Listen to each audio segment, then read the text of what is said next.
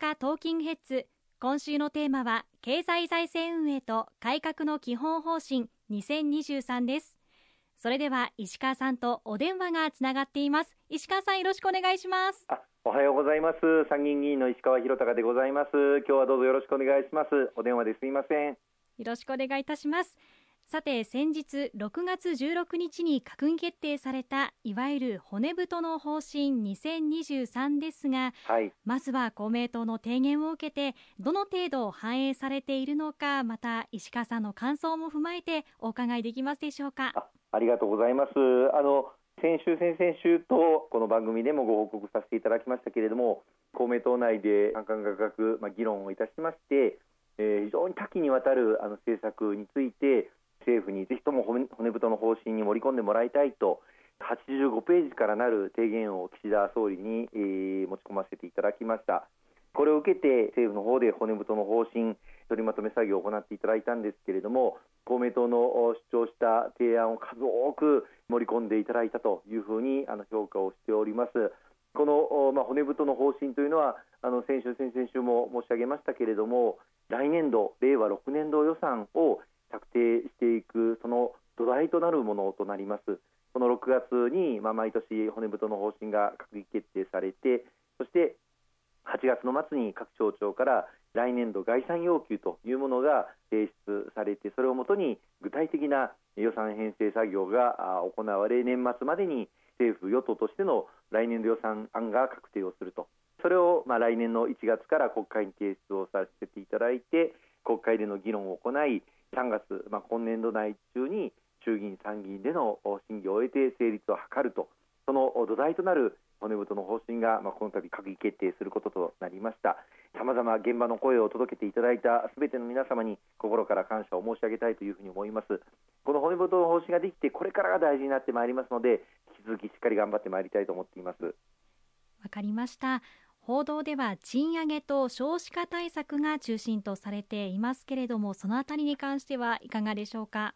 まさにその通りですね。あの今回の骨太の方針、まあ、現下のあの国際情勢あるいは日本を取り巻く経済社会状況等を踏まえて最も重要なポイントとしてやはり人への投資構造的な賃上げをしっかり図っていくことまた GX や DX といったこれからの成長分野を推し進めていくこと。まあ、こうした成長と分配の好循環を実現をしていくということが力強く盛り込まれるとともに、まあ、今回の骨太の方針で最も注目されましたのは去年11月に公明党から提案をさせていただいた子育て応援トータルプランに基づいて政府として子育て予算の倍増を図るとそして今の人口減少また少子化これに歯止めをかけていくもうラストチャンスという思いの中で抜本的な子育て支援策の拡充を図るその具体的な内容が先日子ども未来戦略方針という形で取りまとめられましたけれどもこの骨太方針の中にもあの具体的に盛り込まれたということになろうかと思います。わかりました。そのまずは子育て政策に関してなんですけれども実際にはいつ頃から取り組み始めることになるんでしょうか？はい。あのおかげさまで今申し上げました公明党の子育て応援トータルプランの内容の大半が今回閣議決定という形で実現を図ることができました、まあ、具体的には子育て支援に関する加速化プラン子ども子育て支援加速化プランといいますけれどもこれを今後まず3年間で集中的に取り組むということが決まっております。来年度令和6年度から7年度8年度とこの加速化プランを実施していくんですけれども例えば児童手当の抜本的拡充これはあの今は所得制限がありますがこれを撤廃してすべての子どもたちに児童手当を支給することや今、中学3年生までの支給期間ですけれどもこれを高校生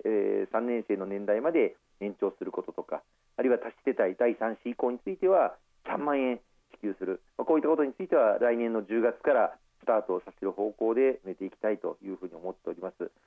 またそれ以外にも子どもたちへの医療費助成制度これは各地方自治体市町村の取り組みを力強く後押しをして公明党としては全国どこでも高校3年生まで医療費の助成制度が受け入れるそういう社会を構築を随時していきたいというふうに思っております。それ以外にも出産費用のあの保険適用であるとかあるいは今今年から実現をいたしました妊娠出産時に5万円5万円相当の出産応援給付金を支給することが実現をしておりますけれどもこれの制度化を図っていくことあるいは出産育児一時金についてはすでに今年の1月からこれまで42万円だったものを50万円に引き上げるこうした措置もスタートしております。今後着実に、えー、この子ども子育て支援加速化プランを実施してまいりたいと思っております。その上で2030年代初頭までに今回の骨太の方針の中では子ども1人当たりの国の予算の倍増を目指すというふうに明記をしていただきましたこの2030年代初頭までに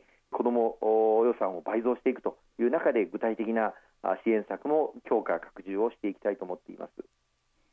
なるほど来年度から3年間加速化プランを推進しそして今おっしゃったように2030年代初頭までに子ども子育て予算の倍増を目指す、まあ、なかなか難しいことですしあと10年程度しかないわけですけれどもこの短期間で状況を変えなければならないほど事態は逼迫しているということなんですよね。そうですねあの少子化人口減少が加速化しております。これに歯止めをかけなければ日本の経済社会システムこれを維持することは非常に難しくなると日本は世界の第3位の経済大国ですけれどもこうした立ち位置にも大きな影響が出てくるというふうに考えております。今後ますます若者人口急激に減少していくことになります。例えば私は昭和48年の生まれですけれども私の頃は年間に生まれる子どもの数っていうのは200万人を超えておりましたがご案内の通り昨年は初めて80万人を下回りました。今の生まれた子どもたちが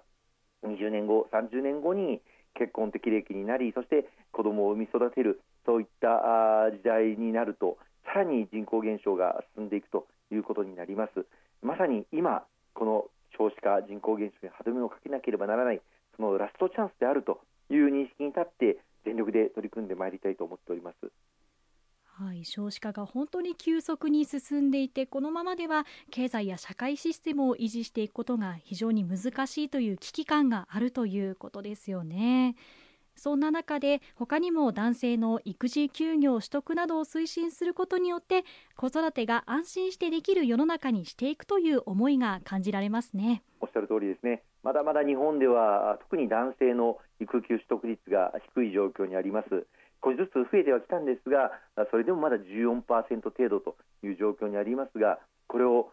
85%まで引き上げていきたい。子どもができたら育休を取るということが当たり前の社会を築いていかなければいけないと思っております、まあ、そのための今回え決定した施策として今は育休を取得していただいた場合に支給される金額は働かれている方の手取りの8割程度を支給されていますけれどもこれを手取りの10割支給されるそういったことも今回決定の運びとなりましたしまたやはり仕事を休んで育休を取りにくい最大の理由は他の社員の方々に影響を与えてしまう迷惑をかけてしまうそういったことを解消するために、まあ、企業の中で